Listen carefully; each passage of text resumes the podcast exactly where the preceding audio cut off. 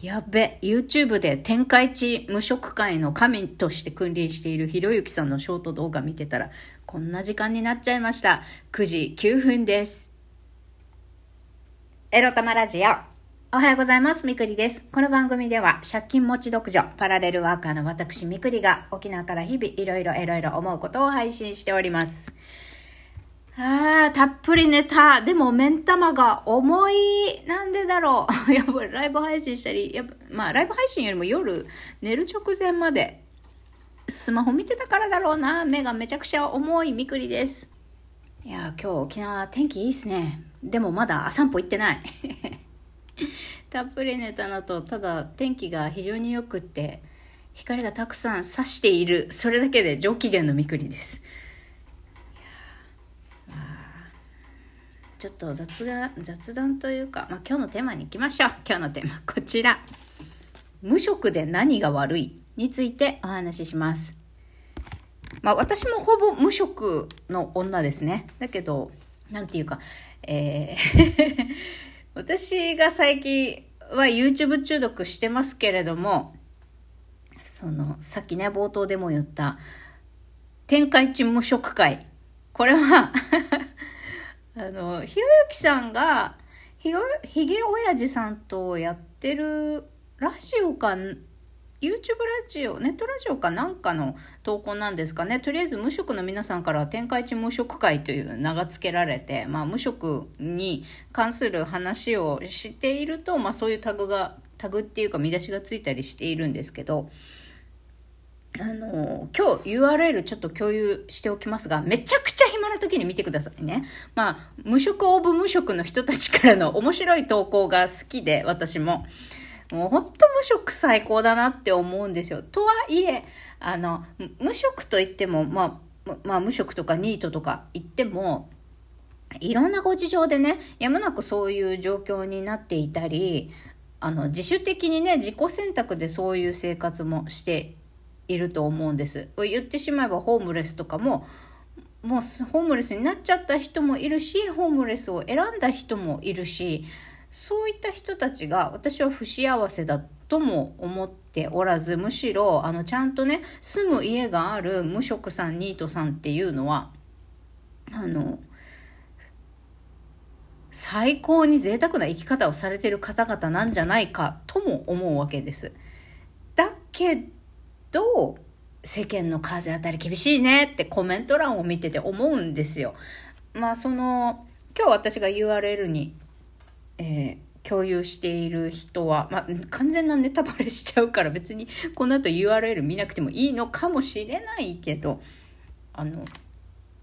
まあ、社会性がないんでしょうね。この動画に出てくる方は、ひろゆきさんのこの、まあ、ネットラジオか何かに投稿している、まあ、上級無職みたいな、頭のいい無職、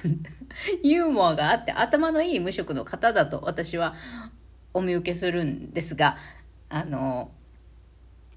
バイトとかね、あ、経歴詐称でバイトクビになっただか、まあ、とりあえず話聞いてるとおそらく社会性がなくって、なかなか職場でうまくいかないんだろうな、すぐ辞めちゃうんだろうなっていう風に取れるわけです。まあ、体は健康、別に精神障害者というわけでもない。そういった方が、まあ、無職で生活保護を受けてらっしゃるのかなこれから受けよう、あ、受けてて、で、今の生活が最高っていう投稿なんですよ。で、これに対してね、コメント欄で、健康だったら働けよって書いてたり、まあそういったコメントがあるんですけど、なんで皆さんそんなに働い、働かせたがるんですかね？あの、生活保護ってね、自分だって、私たちだっていつそういう目に遭うかわからない大事なセーフティーネットなわけであとはこんなアルバイトをひょっちゅうクビになったりとか仕事辞めちゃうような社会不適合者の方体は健康とはいえこんな人会社にいてほしいですか？めんどくさくないですか？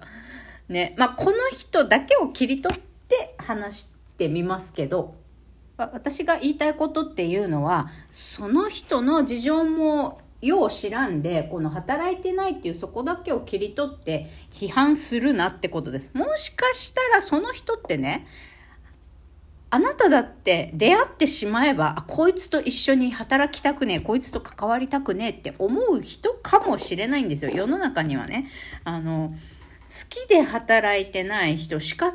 いろいろご事情があって働けない人、働くことは可能だけど、世の中に、まあ、社会に、一般の会社にいない方がいい人っていうのがいるんですよ。お互いね、健康、まあ、健康じゃない人もなんとか踏ん張って会社で頑張ってる人と、そういった環境から離れる方が幸せでいられる人といるわけですよ。極端に分けるとですよ。だったらだったで、この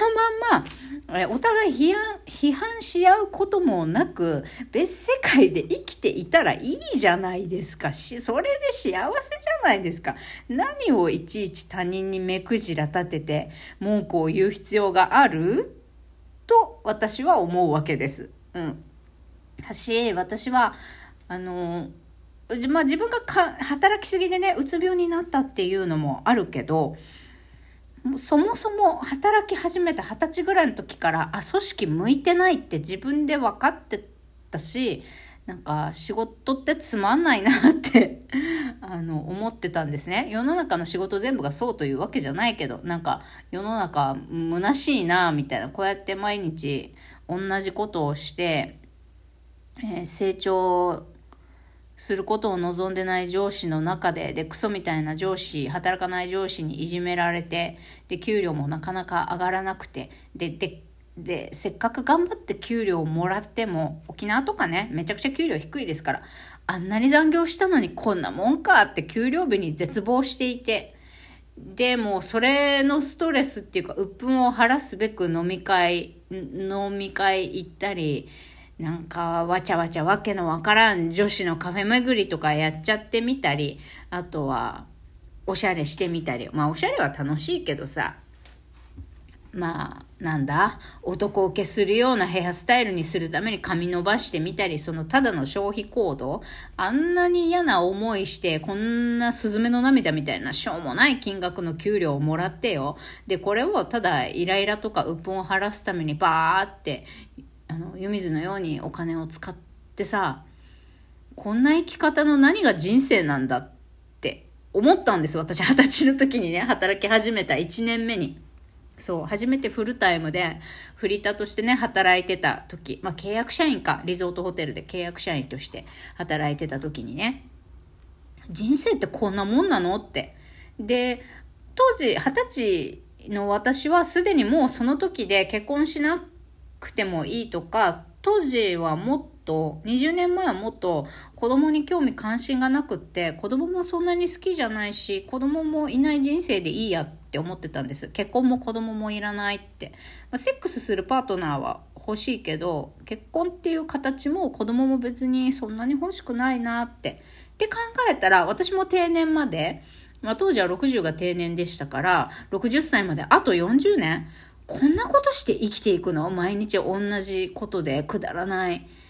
こんな、なんちゅうんだろう、性格の悪い大人たちに囲まれて私は生きていくの？って、本当にね、二十歳の狭い世界観で考えちゃって、まあ今、極端で笑っちゃうんだけどね、今考えてみれば笑っちゃうんだけど、たまたま私の周りにしょうもない大人しかいなかっただけの話なんだけど。だし、ま、しょうもない大人がたまたま多かったというだけの話なんだけどね。あの、社会に出て一番ショックだったのは、その、年を重ねていくということ、大人になるっていうことは、知恵もつけ、心を磨いていくこと、それが大人になっていくことだと私は思っていたけど、いや、二十歳の時に働いてたリゾートホテルの大人たちの性格の悪さよ。ろくに挨拶もできないし、いじめ嫌がらせ、差別、それから仕事しないやつもいるし、変になんか、なんつうの張り合ってきて嫉妬だの、マウンティングだの、出世競争だの、俺が私が優れてるんだって威張ってくる人たちと。で、なんか、ヤンキー上がりの上司たち、男も女もね、ヤンキー上がりの人がなぜか多くって、もう、裏の倉庫とか連れてかれて、私、女の上司にだよ、女の正社員の人に、こんな高いヒールで、お前今日お客さん少ないからって手抜いてんじゃねえよって裏倉庫でさ、めっちゃちゃあんな高いヒールでめちゃくちゃ蹴られたりとかして、もうストッキング破れるんじゃねえかぐらい殴られたこととかあるからさ、大人って怖いみたいな、野蛮で怖いみたいな体験をしたわけです、私。で、これもさ、たまたまだと思うわけ。他のね、同じ業界のリゾートホテル、にいた人とかに聞いたら、いや、それは君がいたホテルか君がいた部署の人間がそうだったんだと思うよ、みたいな。まあ確かにあの年代のホテルマンたちっていうのはヤンキー上がりが多かったとはいえ、まあ、僕が経験したホテルはそこまでひどくなかったって言ってたからね。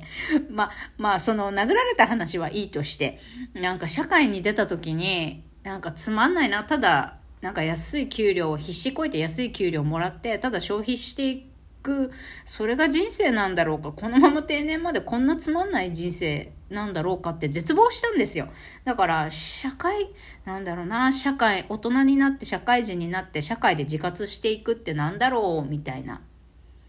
だから、まあそういう原体験が今までに私は強くあ